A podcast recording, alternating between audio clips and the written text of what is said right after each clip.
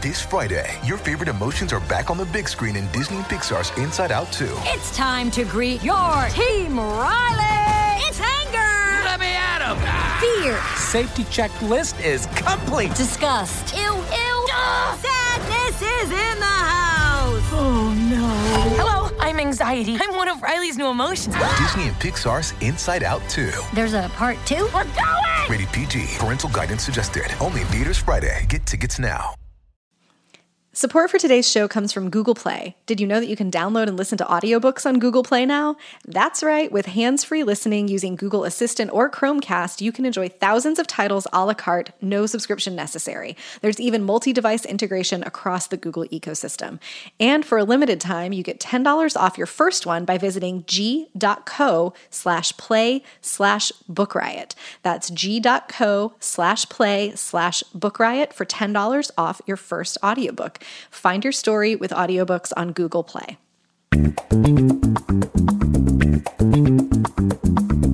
This is the Book Riot Podcast, a weekly news and talk show about what's new, cool, and worth talking about in the world of books and reading. This is episode 269. We're recording on Thursday, July 12th. I'm Jeff O'Neill. I'm here with Rebecca Schinsky. We're coming to you from You know, sometime we should do a show about things that are new, cool, and not worth talking about. And it's just like 45 minutes of silence. Where we just say the URLs to stories. So we just like, I was listening to this audiobook. Uh, I don't want to say what because it's this is a bit of a slam on a butt. and like it's from a while ago, and so they're reading out the URLs that the person is talking about. One of them is like, and the Oh, U- and you can find it at http colon slash slash Oh. tiny URL dot com slash uh seven six four. I was like, oh my god, it's so That painful. is that is painful. Or it's like here are all the things that we thought about talking about and took off the agenda, but this is a show about nothing. It's like the Seinfeld version of the Book Riot podcast. or or or we could do one that's old square and worth talking about so you just if they're worth talking well, i guess that's annotated actually now that i say about it that's that that's, that's, was a like, different wait. show we already do that now show. you're just describing us having a conversation. old square and worth talking about welcome to annotated that's what we should use in the marketing copy for that to get everyone on board you know, sponsors are just going to be beating our doors down. right brought to you by werther's originals this week Uh, What do you have for people who aren't millennials? It's all denture creams and 401k plans Man, I'm excited about 401k plans. I like a good. Hey, listen. I w- what, oh, we were joking because we did last Friday. We did um, our, our our friend. You've heard her, Jen, on the show. She dropped in a link to a, a work Myers Briggs test, and so we all did that. And you know, everyone's like, if you haven't heard of it, it's eh, the the the science is suspect suspect, but it's a good conversation starts like INTP, ESFJ, like you get sorted into, and you get four letters that describe you. And I would joke to Jen's like, I'm so boring now that my my result was 401k. That was the result of my. Myers Briggs. There's actually a book coming out. I, I don't know if I pinged you about this about the history of the Myers Briggs personality test. it's Oh, coming out I'm in a couple months. I, I may have written it down in my notebook of things to check out. I'm like, oh yes. I'm ready for that. If you are uh, interested in being similarly nerdy, Hmm. just by FYI, it's at um, that test is at 16personalities.com. It's like an updated version of Yeah. the Myers Briggs. We did all really have a lot of fun with it that day. And Mm-hmm. What are you again? seemed- What'd you come out again? Oh, I can't remember. It's I something. Right. Um, I'm always an I. Let me let me find it. Um, I came out INTF, which historically I've been INTP as I've gotten older and have to like talk to Mm. other people more and have you know m- little children of my own running around where you have to like think about other people more often. I think I've floated towards F in my dotage. So yeah, I'm pretty sure that I'm an IN. Uh, maybe it's S. I'm an. It's always an I and always a J. I was going to say the I that I could I could bracket you. Those are obvious bookends for you. I would say. Yeah, I'm an ISFJ. Yes. Yeah. And again, am. Uh, do you I mean you're you're you're a former psychology person. What was your state of the the field um sense of what the Myers-Briggs is and isn't good for? Let's do 10 seconds on this one move. on. Oh, I think it's. I mean, I think you and I have talked about this. Is mm-hmm. it's useful. It's about as useful as like astrological stuff Right. in most situations where it. it- It's not like a. I don't think this is a, a, a It's not a diagnosis, right? Yeah, it's not a diagnosis. It's not a prescription, but they're useful for giving people descriptive ways to discuss their personalities and their tendencies. Mm-hmm. If for nothing else than like, oh, this says this thing about me, and I find that to be really true, but maybe I couldn't articulate it to Yeah, you that's right. before. I mean, some of it is a little Um, tautological. It's like, do you like, you know, this versus this? And then they're like, uh, you like this. And you're like, oh my God, that's true. It's like, wait, you just told, I just told you. I, there's a, there's Yeah. a little of that element like yeah it. the myers-briggs didn't actually come up much in Yeah. grad school since it's not like a clinical it's not used for clinical things but there was an interesting thing like in my isfj results in on Mm-hmm. this particular thing that said like you are an introvert but you are also naturally social which i think anybody who's seen me like in a cocktail party situation would agree like i like people and Mm-hmm. talking to people and can be very sociable but i'm exhausted by it at the end of it. And i was like oh that's a really good succinct description. Like i am not the sit quietly kind of introvert. Mm-hmm. like i need a lot of time to myself but in a social situation i will be social. Um, I need like, like, a, oh, that's useful. I need like a, I need a listing of all these online pseudo not they're not pseudoscience but like quasi useful um, tests psychology tests like like with a charlatan quotient next to them like what percent charlatanism is this particular one because i'm willing to entertain a certain threshold of charlatanism but you uh-huh. know if you know up to about 40% i'd say i'd be willing to, to buy the snake oil but above that i'm like i don't even bother with that like i want to be entertained but i don't want to be duped if that makes sense Yes. Yeah. The one that I think is really interesting is the Enneagram, which is like nine different personality types. See that? Come on. like but it gets like used and adapted for a, t- a ton of Mm-hmm. things. People refer to it about it, I think as widely as they refer to the Myers Briggs. So, um, but I think typing yourself in any of those, it's like, well, here's an interesting way to help me discuss myself with other people. Like, it led to some interesting discussions. Our uh, developer Alex and I like shared our results and had a long conversation about like, oh yeah, this sounds like you, and yeah, this sounds like you, and that's it's sort of interesting as a like team building exercise Mm-hmm. in that way. I don't think I would want it like I wouldn't have wanted to have to send you my Myers Briggs before we started working together and have that be a set of expectations. I don't think it's a set of expectations you live into anyway. is, is one of the nine things it tests for your proclivity to take online personality exams? Like, is that something that's described? Jeff, we are really making the show that's square and boring. Square right and boring, and not we're talking about. uh, We're kind of over three. Uh, let's do an ad. Sorry, y'all. Let's do a sponsor. we were gonna do, we're gonna do follow up, but we'll come up back here. This episode of the Book Riot podcast and support for this today's show comes to you from Google Play. Did you know that you can now download and listen to audiobooks on Google Play? Well, you can. With hands-free listening using Google Assistant or Chromecast, you can enjoy thousands of titles a la carte. No subscription necessary. Even multi-device integration across the Google ecosystem. You can get Google on a bunch of different things. You can play them on those things. I checked it out and you know, I was like, okay, one I want to get, one I want to have everywhere, one I want to put in sort of my, my library of things to have. So I've been thinking about doing this for a long time. I finally bit the bullet and got to have to keeps, not on a, a library where I have to check it out and do. Let's do it. Harry Potter and the Sorcerer's Stone, narrated by Jim Dale. Ah. We just need to have it. Just needs to be in our family. We can put on all our phones, all our iPads, all the things that have the Google Play Books app that I listened to the first. I was like, it's just I, I had to stop it because I was like going to float off into like, you know, ha, you know, happy escapism land. Um, Simpler times. You know, I think we're gonna maybe have our, our kids listen to it in the car, but then we can also, you know, move to the house and play it on the computer or the iPad or something else. All the ways you can play an audiobook and all the places you can do it for a limited time. You can get ten dollars off your first audiobook by visiting g.co slash play slash book riot. Also, there'll be a link in the show notes, makes it a lot easier. But if for whatever reason you are typing on the fly, that is g.co slash play slash book riot. Find your story with audiobooks on Google Play. Go check out. I highly recommend that Jim Dale series too. There it is. He's such a great narrator. the best. I haven't found a better one. Um, all right. okay, we'll follow up. Follow up. Month or so ago, I threw some maybe unnecessary shade at the Golden Man Booker Prize. I'll, I'll shade. Shade necessary is not a precondition of shade throwing. Okay, good. Yeah. Sometimes you just throw the shade. Um, but now there is a winner, and it is The English Patient by Michael Ondaatje. Has won the Golden Man Booker, which commemorates the 50th anniversary of the Man Booker Prize. And you may remember that the thing that I was scratching my head about was that there were five novels as finalists, each from, I think, one decade of the prize, um, and a judge assigned to pick a book from that decade. I'm pretty sure is how that worked. Um, so this is, and of course, the Man Booker Prize honors the best novel written in English and published in Britain or Ireland. Uh, so that is the winner. I have seen The English Patient many a time, but never read it, and this did serve to remind me that I have been wanting to read. Yeah, the book is a lot book. different. I love both of those things. Um, both Michelle and I do actually. I shout out to Michelle. Uh, but uh, you know, okay, sure. Yeah, he's sure, an that's interesting. fine. That's, that's fine. Whatever. Yeah, I, I don't know what to do with this. Uh, yeah, Kamila Shamsie uh, was the judge for the '90s, and she selected The English Patient, and then it won. So Can I give you the, the the, the mixed metaphor quote here that I really enjoyed? Uh, hold on a second. Let me find it. This, this scrolling. This is a good podcast right here. Uh, this is really fun when you see this. Okay, here. Uh, this is the original New York Times review written by Christopher Lehmann-Haupt. Reading The English Patient, you hold on to the gunnel and your hat at the start.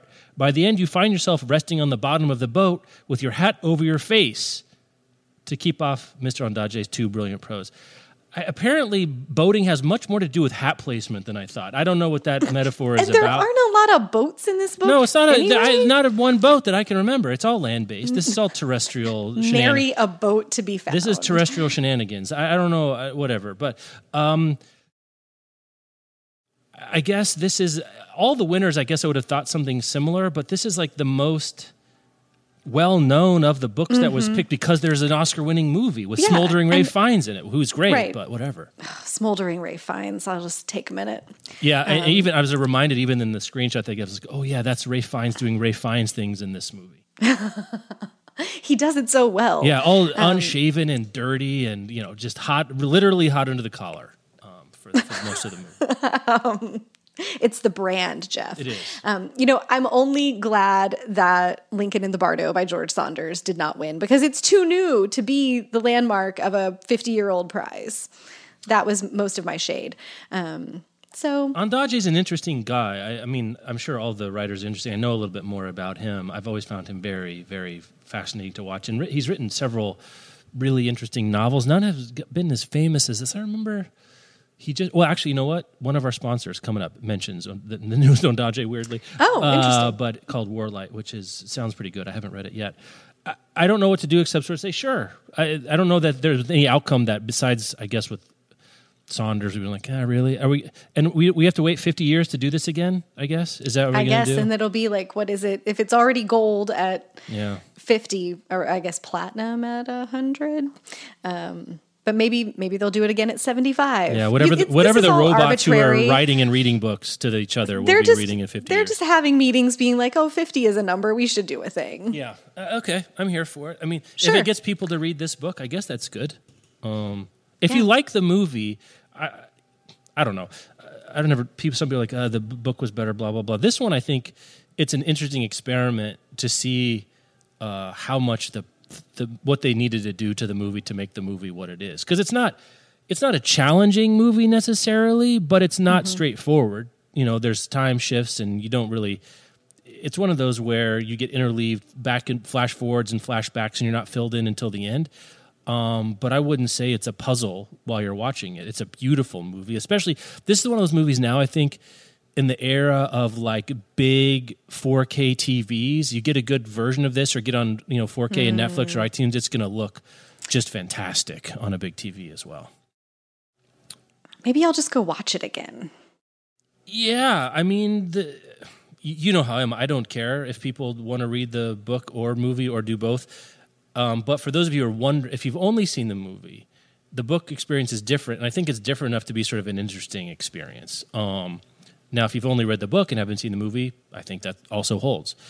Uh, I recommend everything to anyone, except if you don't want to, then that's fine too. Boy, I'm a which which My, which Myers Briggs personality test is that? Like a shruggy emoji? Is it, I don't know. what were well we were joking on this staff slack in the last day Yeah. or so about like what if we just decided that we couldn't possibly give specific book recommendations about anything because everyone is so Everyone's unique different, yeah. yeah. Sorry, everyone gets the same. I recommend all things. Um, okay. This is. I thought this was. I mean, I always like this one. Um, best-selling books of 2018 so far. So we've we've passed the the halfway point in 2018. Um, the year that feels like a thousand years. uh, well, You know, what I do you want to do? What do you want to Well, do here? I spoiled our game and I looked at nah, the, I know. We haven't done that in a while, actually. We'll have to play the guessing game on something soon. I'll I'll like save myself at the end of the year and not look at things. Um, interesting and not terribly surprising, I guess, is that political titles have done very well this year. Um, three of the top six books of the year so far are related to politics. Um, number one is Fire and Fury by Michael Wolff. Number three is James Comey's A Higher Loyalty, which um, felt like it was a bang and then a whimper. Like it came out and then people stopped talking about it, but it at least came out of the gates hot enough to have landed in this number three spot.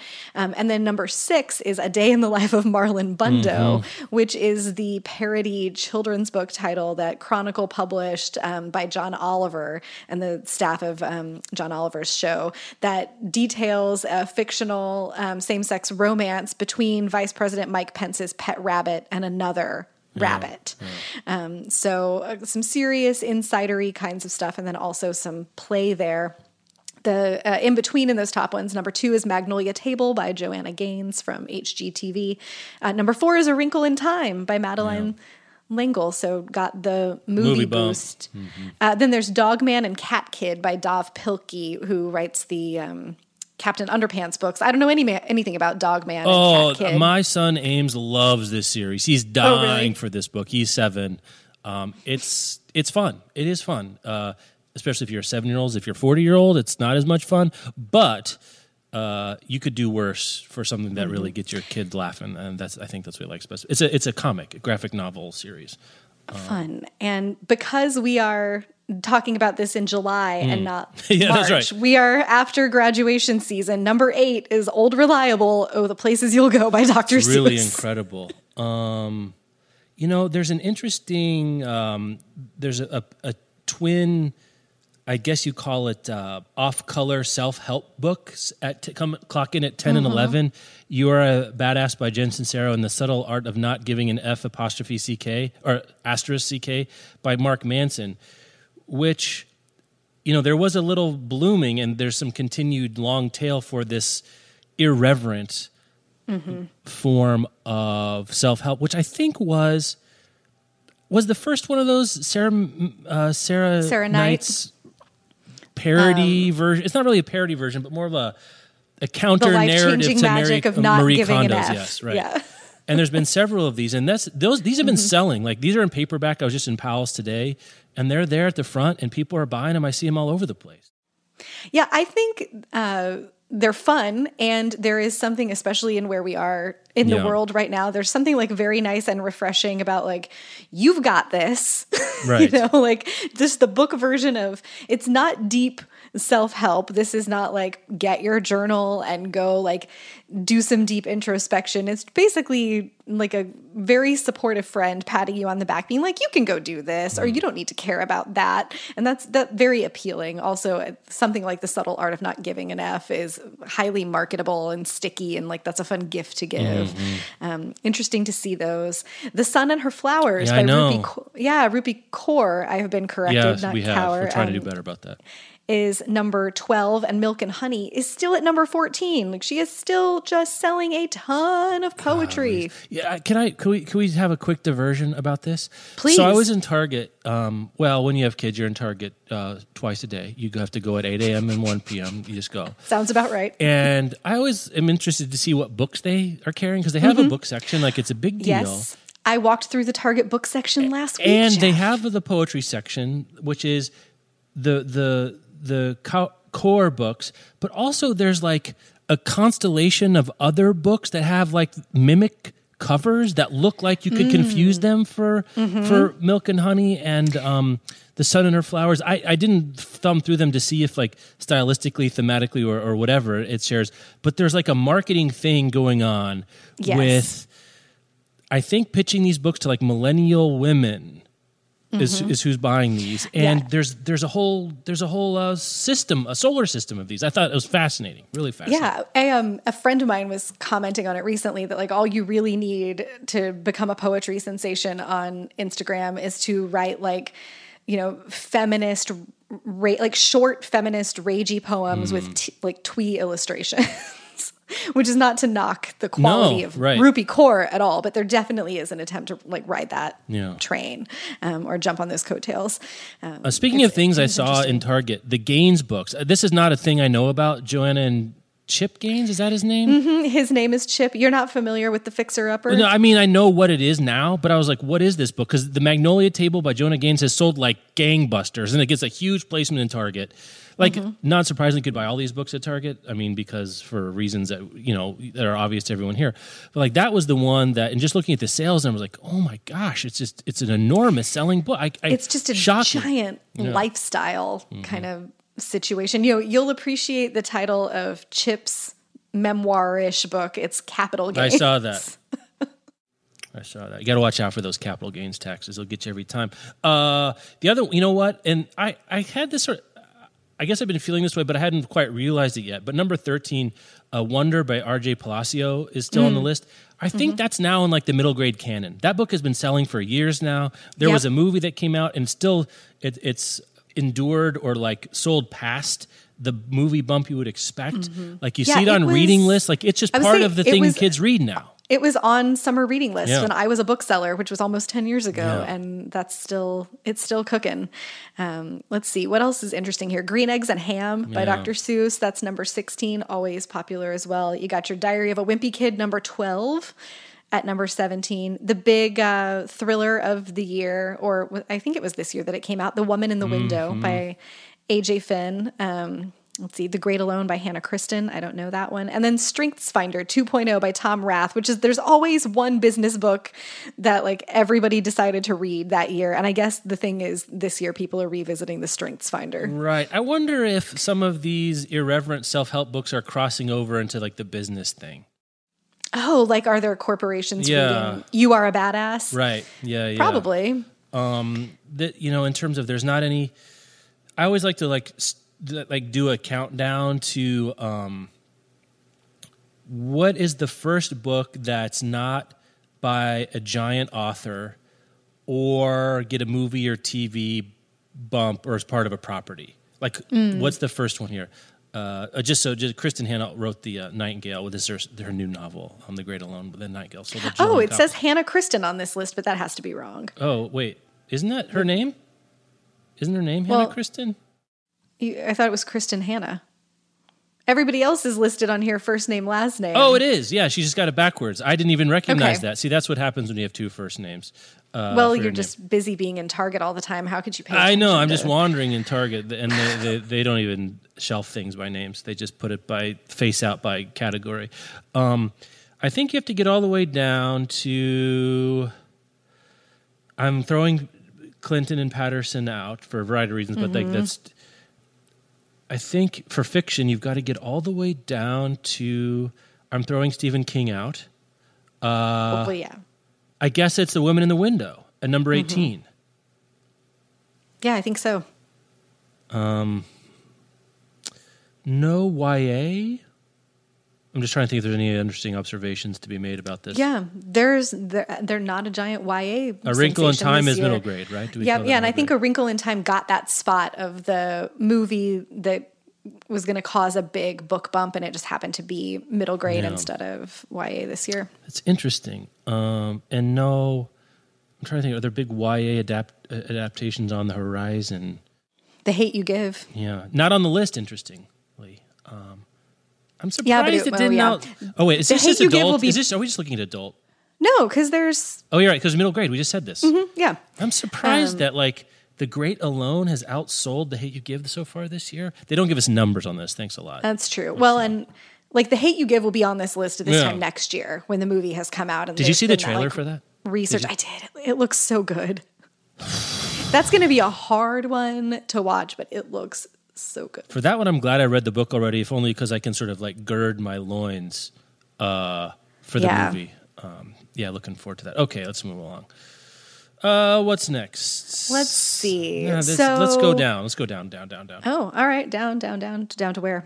You want to do the tour stuff or the weird Barnes and Noble experiments first? You know, I always want to hear about a weird Barnes and Noble experience. Yeah, the next one we might talk about uh, for a little bit. Uh, actually, let's do a sponsor. Do it. Do our next, our our, our last sponsor, so we can. Okay, ramble. sure. Yeah, our next sponsor is Penguin Random House Audio. As the premier publisher in the audiobook industry, Penguin Random House Audio is dedicated to producing top quality audiobooks written and read by the best in the business. And today they're recommending Warlight, written by Michael Ondaatje, who we were discussing earlier, uh, who's the author of The English Patient, and it is read by British actor Steve West.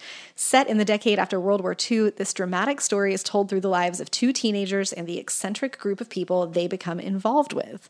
Visit tryaudiobooks.com slash book riot for more book club suggestions and other titles from Penguin Random House Audio. So tryaudiobooks.com slash book riot. So Barnes and Noble, um, is trying something. Um, I haven't read this, so Um, I am fresh for this one. I think they should try having a CEO for longer than 18 months. Um, but they're trying a summer game night series. Will Okay. launch in all of the chain stores starting on Thursday, July 19th. So you've got, it's a week from today. It will run through August 23rd. The stores will offer a 10% discount on the games featured each evening, while stores with a cafe will offer additional discounts on food and drinks. So basically, they're going to have, you can go play the game if you like it. You can buy it. It's, I think they're trying to do community activity stuff. Um, eh, I don't know, like exploding kittens, Monopoly categories, and Scrabble. Well, I mean, I guess this is except for exploding kittens, you could have done this in 1991. Um, so there, there we go. I, I guess what I'm more interested is like this reminded me that we haven't heard much about another uh, book club selection from from Barnes and Noble. Oh, they picked one. They did? after yes. So there was the first one was the Meg Wolitzer Yeah. novel, The Female Persuasion, and there is another one that I cannot remember what it is. But we were talking about it on the Insider Slack, and it's like a oh man, I don't want to like shade somebody's book because I don't remember the title, but it was somebody who was like, well, this is still feminist, but it's kind of watered down and might be like a little less potentially controversial than the first one. But I ha- I cannot remember um, what that title was. Let me see if I can find it. Well, so. Hmm. What do you think about these game nights? Well, I guess it's interesting because there's um there's a couple there's quite a few dedicated gaming stores around here and I went in one the other day with the kids just because we were looking around in this neighborhood and Mm-hmm. you know they had a bunch of games you could buy and then a bunch of tables in the back and people were playing games and hanging out there which I thought was very cool and I know this used to be a thing you could do in like hobbyist shops or gaming shops but it seems like it's become more and more mainstream and it seems like Barnes and Noble is trying to figure out ways to get people Yeah. into the stores. For, Yes. just get people into the stores. Yeah. I don't think this is going to work. Uh, I, I don't know. I mean, the gaming stores, what they do is they attract people that are interested in games, but also feel comfortable and welcome playing board games together. They can bring their friends and they buy Mountain Dew and you know they hang out like it's fun. yeah. Um, I think it's a cool idea for a bookstore to do. I think for something for every chain to do to play Scrabble is like the wrong. It's like the right thing done wrong. Yeah, Yeah. I was I was thinking that too. Like if this is just a cover to get people in the door, it's an interesting idea. Like you're not going to make a million dollars selling games to these Right. people. So I'm hoping that that's not the end goal of it. Hopefully it's about getting bodies in the stores. Something and I don't know how these games were selected. They might have constraints or corporate partnerships or some game company version of co-op that Yeah. determined why they're playing Scrabble and not the game of life or whatever.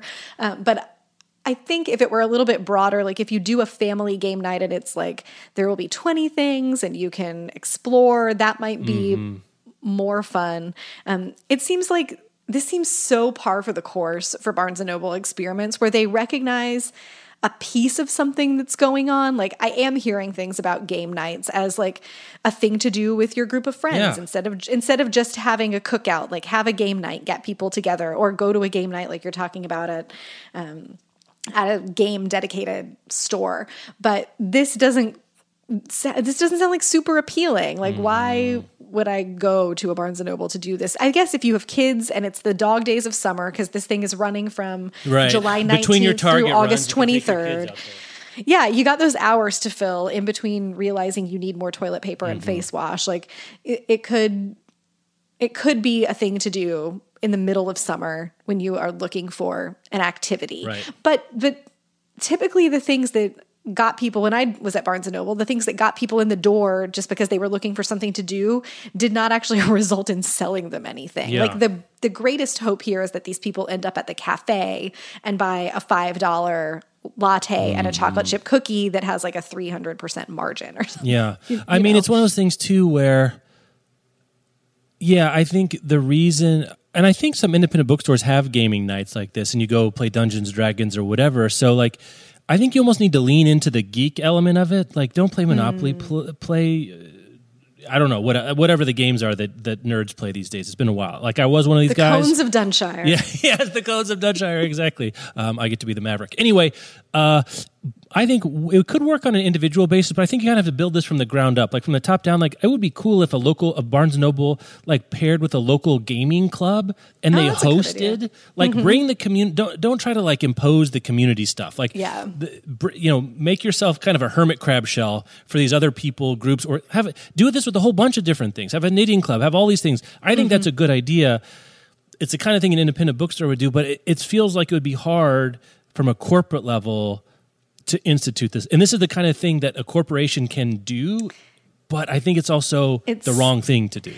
I think so too. It has a little bit of the flavor of like forced fun Yes. that going on a going on like a corporate bonding retreat. Like you know, Are the they going to thing have I trust want- falls, trust trust fall night at Barnes So, and Noble? Yeah, like this is the corporate bookstore version of having to go on a trust oh, fall Oh, God. with your coworkers. You know, like could we just air the grievances? I don't want to do the ropes course. It's uh, just not quite excite. It's just not quite exciting. And as you said, other than exploding kittens, they could have had this game night in 1991. Which there's just nothing fresh. I think about this idea.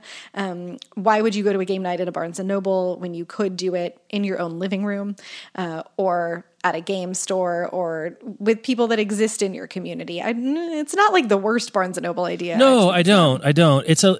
It, it does feel a little. And they mentioned in this piece as a piece on the Verge. There's a link in the show notes that you know some people are like I feel like the that this is getting in at the end of a fad is the mm-hmm. wrong thing, but the cresting of a rise. Like it's a little bit of like wh- where are my people going? Shall should lead them rather than finding a way to get out in front of It's- be a part of a, a phenomenon. This is like your parent who has God. discovered slang a year too late and now is calling everything yeah. bay. Yeah, yeah, or it's the it's the uh, Barnes and Noble equivalent of that Steve Buscemi gif of like, "How are you doing, fellow kids?" Future, yeah, fellow kids, yeah. Um, so I googled it, and the new Barnes and Noble book club suggestion is "Clock Dance" by Anne Tyler. uh, and Oh, okay. like that's a solid Yeah. like book club author.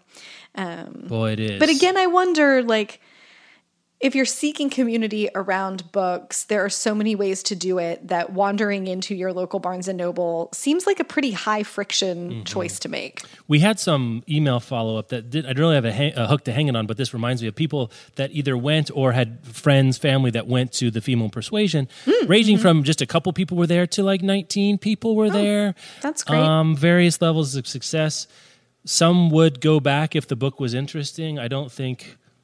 It didn't. It didn't catch on like a house of fire. Let's let's put it that way. Um, Mm. But it also wasn't uniformly um, Dripsville, USA. Uh, which you know I wouldn't have been surprised by either. So I don't let us know podcast at bookriot.com if you're interested in summer game nights. If you know bookstores that do game nights um, that are successful. If you yourself go to tabletop gaming stores, a, a tabletop. This is one of those things. I think you're dead on about a thing to do that's not going to a bar for adults. But also, when I was 14, I would have killed to go play like uh, these dumb role playing, and they're not dumb. They were nerdy role playing games that weren't. They, we, I wasn't even cool enough to play Dungeons and Dragons. Like that was too cool for me.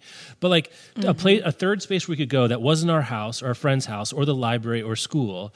To like go eat Funyuns and drink Mountain Dew and talk about our, our wizard swords um, and their stats. Like I would have loved that. Uh, and I wonder if that's something that's happening now. You know what they're going to get on now, uh, and it's going to be in. It won't be for thirty six months. escape rooms at Barnes and Noble. They're going to get on that in about three years. They'll be ready. They'll, fin- they'll, they'll finally hear about that. Oh, you know, it hurts because it feels so true. Though I have to say, if they did uh, an escape room in a bookstore, that would sell right now. But you got to do it now. You can't wait till after the Tokyo Olympics in 2020 to get this stuff done. Um, anyway, so there's that. One more story. So this is a complicated one. Why don't you take the Tor story, and then I'll follow up with the the the, the Panorama Okay. Project stuff. making me take the downer news. Uh, so, Tor Books, which is a division of Macmillan Publishers, has decided that um, they are going to no longer make the ebook versions of titles available for library lending at the same time that the rest of the versions of a book go on sale. They have, um, and Tor, if you're not familiar, is a publisher of sci fi fantasy, I think the leading global publisher of science fiction and fantasy. Um, so they are changing their ebook lending model as part of a test program to try to determine the impact of e lending on retail sales. And they're doing this because their current numbers indicate that ebook lending through libraries is having a direct and adverse impact on retail ebook sales.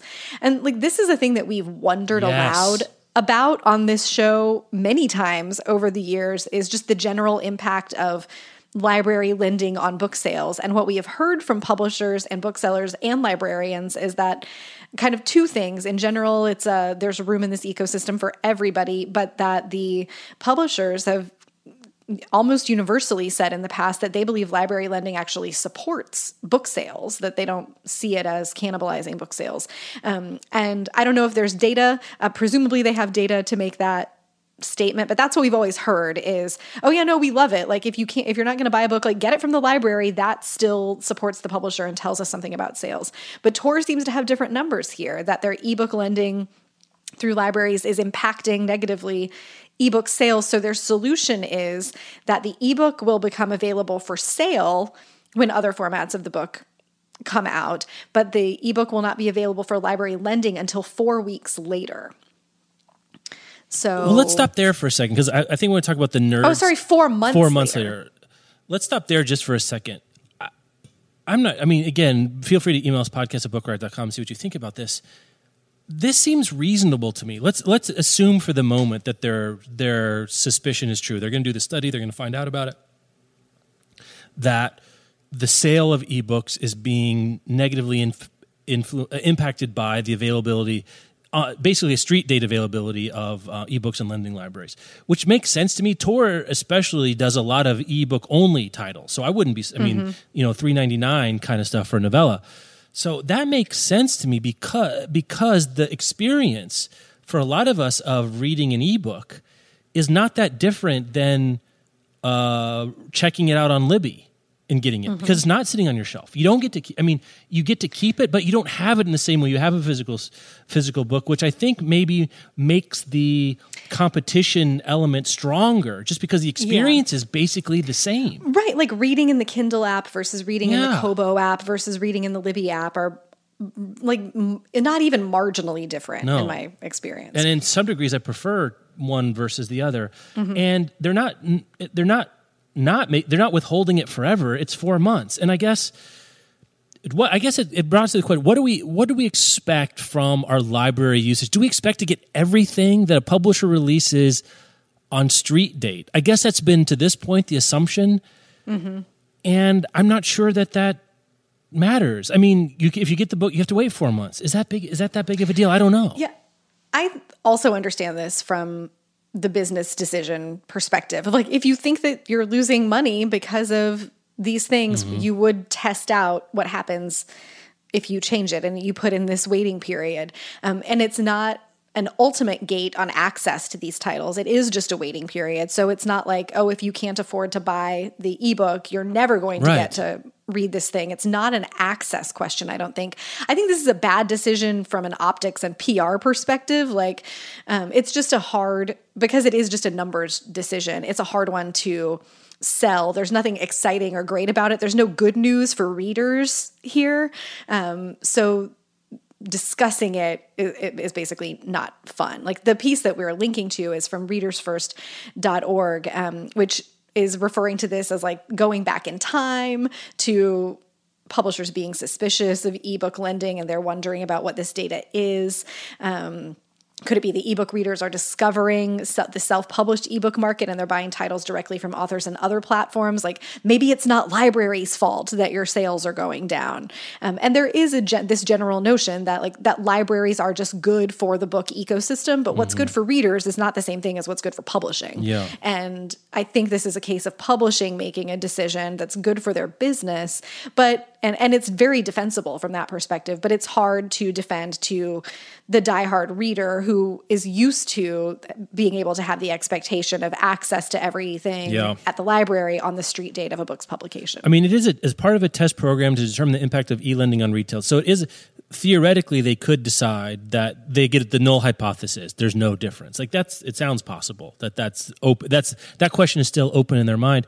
I guess I guess I feel like maybe there's a little bit of a have your cake and eat it too for for all parties involved. Okay, mm. publishers can sell more titles, and people can still get the ebook from the library.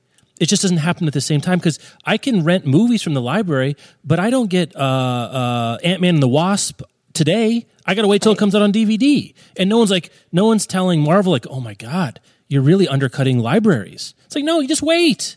Is it epic? I guess I guess for me, I mean, I'm a heavy user of the library, and if if I could say, well, library publishers can make more because the people who want to read it right then capture that value. If they're going to pay the four bucks for the ebook or whatever, let them pay four bucks for it. But mm-hmm. for the mm-hmm. rest of us, let us wait. I guess I'm not so sure how it's a giant step backwards. If you have to wait four months, like I have to wait longer than that for something to come out on DVD. Yeah, I agree. I don't think that waiting is having to wait to read a book yeah. is like it's a negative experience maybe for a reader or it's unpleasant that you have to wait for something because a publisher made this decision but i don't think that this is like a form of suffering that no. rises to the level of like a wrong is being done right. to readers in this decision. Um, if there are elements of this that we're missing yes. from a library perspective, I'd be really interested in hearing about that. So podcast at bookriot.com if you want to tell us your thoughts there. But from a business perspective, I totally I think this makes sense. And I also wouldn't be surprised if this is not the last time that we see a publisher make yeah. some changes to the way that they distribute ebooks for lending to libraries in order to capture the sales that they can capture at the outset. Yeah, me because like I mean Michelle and I used to go to movies all the time, and now we only go a few year, times a year because it costs ten thousand dollars basically to get a sitter mm-hmm. and whatever. And so effectively, our uh, uh, theatrical release is when it comes out on DVD or on iTunes to buy on iTunes. Right. And so really, it's just shifted. We still get it. We can still get it. Um, yeah. But we just have to wait a little bit longer. And I guess my feeling is if you can afford to buy books at all, which there are people that can't, so I understand that. But if you're so hot and bothered to go read a book the day it comes out or the first week it comes out, maybe give the publisher and author some money for that desire. I mean, maybe translate that into some desire. You know, show that you mm-hmm. want it mm-hmm. and go buy it if you can. If you can't, if you know you're buying other things, I get that. But you also might think about like, am I so excited for this book, and I'm that I'm mad that I can't get it from the library for free think about where your dollars are going and maybe that you maybe you want to reflect or maybe you don't want to reward Tor for this thing. Maybe that makes sense too i don't know.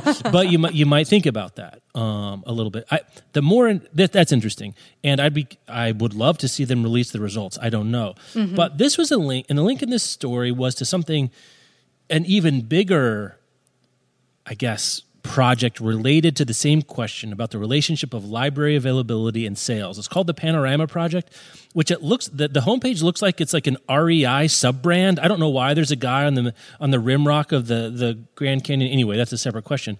But what it is, um, are you looking at it right now? Are you looking at I am looking at yeah. it. He's he's surveying the vast yeah you know landscape uh, that he's about to explore. I guess he's looking at the complete available titles that libraries are going to have from publishers. If this, I, I, don't know, but so what this is, um, here's the here's the the research goals are: Do titles held in high percentage of the country's libraries have more visibility on search sites as Google and Bing than titles held in lower percentage of libraries? Does the fact that today's libraries hold copies of a title in multiple formats impact discovery on search sites? Does hmm. the information contained in library catalogs help proliferate title information on discovery sites, social sites, and fan sites? Do library holdings impact author brand awareness? Do library holdings increase awareness of and sales of an author's backlist titles? Do library promotions of a title and or author impact uh, and or author impact awareness and sales? Do titles held held in a high percent of the country's libraries have higher sales than titles held in a lower percentage of libraries? So we talked about on an episode of AV Tending the Universe and wanting publishing to do some work, and gosh darn it, Rebecca Schinsky, they're doing it. Oh, what a beautiful day. Yes. As as you were reading the questions that they're going to be exploring, I was realizing how many like very Yes. closely held like mm, closely held agendas are going to come at these questions like do library holdings increase awareness of and sales of an author's backlist titles is a, a- bit of at least sort of industry accepted doing scare quotes truth right now that like book it's good for a book to be on shelves in libraries because it makes it possible for people to discover Mm-hmm. that book and it builds awareness but like what if the answer is no what if the data is no right, like, yeah. you Which know, it like, might what- well be. Right, like what are the libraries going to do, Or if the- publishers. I mean, right? yeah. Or if the sales come out, in, or if sales, if the numbers come out, um, the results to this indicate that libraries aren't good for publishers or aren't making these things possible. Like it's going to be. I, I really want the answers. I also just really want to watch everyone react to them. Right. Well, because the, the the narrative we have now is that library book libraries having copies of books is good for those books and those titles and that publisher. Which Yes. feels a little bit like magical thinking to me, right? It just so happens that the thing that makes everyone the happiest is also the true thing. Mm-hmm. I don't know, man. Like maybe that that's possible. Maybe it is magic, and that just having more books out there. In which case, where does it end? Does having free stacks of books on the street corner help sales? Like that's the other question, right? Like anyway, but then looking at the people involved, the advisory council are some heavy hitters in this. Todd Carpenter, um, executive director, of National Information Standards Organization. Skip Dye, which is also an awesome name, vice president for li- vice president of library marketing and digital sales at Random House, PRH. Uh, uh, Sari Feldman, executive director, the Cuyahoga County Public Library. Susan Hildreth, treasurer, the American Library Association. I mean, on and on. Um, uh, Erica Lizardo, publisher services and general counsel for Rakuten, which is Overdrive, which is Libby. Well, which is actually running this thing. I just scrolled Uh, Yeah. down to the bottom of the website, and the copyright for panoramaproject.org goes to Rakuten, Rakuten yeah. Overdrive. So that's also interesting. Like they definitely have a stake in how libraries and library lending, especially of digital titles, affect Well, publishers. and sales because this they are Kobo. Right, yeah. So this is not a neutral third party conducting this investigation, which is just going to be important to remember. Yeah, it's, it's but not a neutral third party, but they have they've got like people from all parties at the table because they also have director of digital services at Ingram, Peter McCarthy. So they've got librarians, they've got retailers, they've got publishers.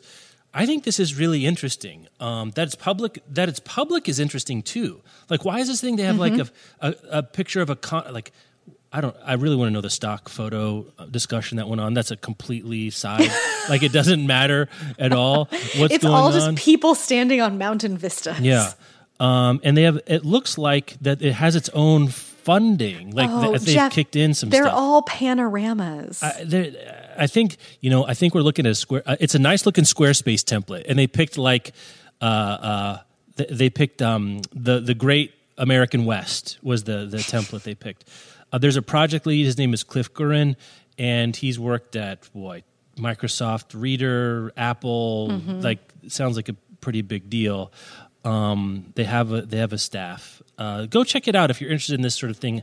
You, there's a way you can get involved too. It looks like there's they're looking for people to to um, participate in some way. And they said they will be publishing our findings. I'm, I just joined the mailing list, and in this the the stock photo for this one is an up close of a giant pair of binoculars, which for a minute I thought was basically a profile of Johnny Five from Short Circuit. If you remember that movie, it looked like that. From anyway, uh, really interesting stuff here. I've never seen anything like this before. I'm not surprised. I mean, it's something that you know outsiders like you and I wandered about aimlessly it could have really it could really have results that some quarters will find troubling or you know mm-hmm. that will- a, a, a change of the status quo understanding and behavior i think is very likely I think so. Well, at least a change in the status quo of understanding. Yeah, right. I'm, I'm guessing if I'm putting my ducats on one outcome, that it turns out great for everyone is not the one I'm betting on. That's just Yeah. me. Maybe I'm a pessimist. I, I- don't know how to, you know. So, I agree. is that our show? That feels like our I think show. that's our show. Yeah. Yeah, I had, my my coffee was coursing through my veins. I really felt like I was up on that one. So, uh, for let's see, what do you want? We want to hear about game nights at bookstores, other non-book um, activities that a bookstore you know does and does well and successfully. Like to hear about that. Uh, we'd also like to hear if you have Little Birdie or other information about the relationship of library holdings and book sales. We'd like to know, and just opinions about that sort of thing. I'd like to know. Oh, and I guess specifically this Tor trial decision. It's not much of an experiment when you pull all the books, right? I mean, Right. that's a, they say it's a test, but when you test with all of your things, that feels more. I don't know. That, that I'm not sure that's how tests work, Rebecca Schinsky. Like, it's not not my experience. Uh, podcastbookriot.com. Thank you guys so much for listening. Rebecca, will talk to you next week. Yep. Have a good one.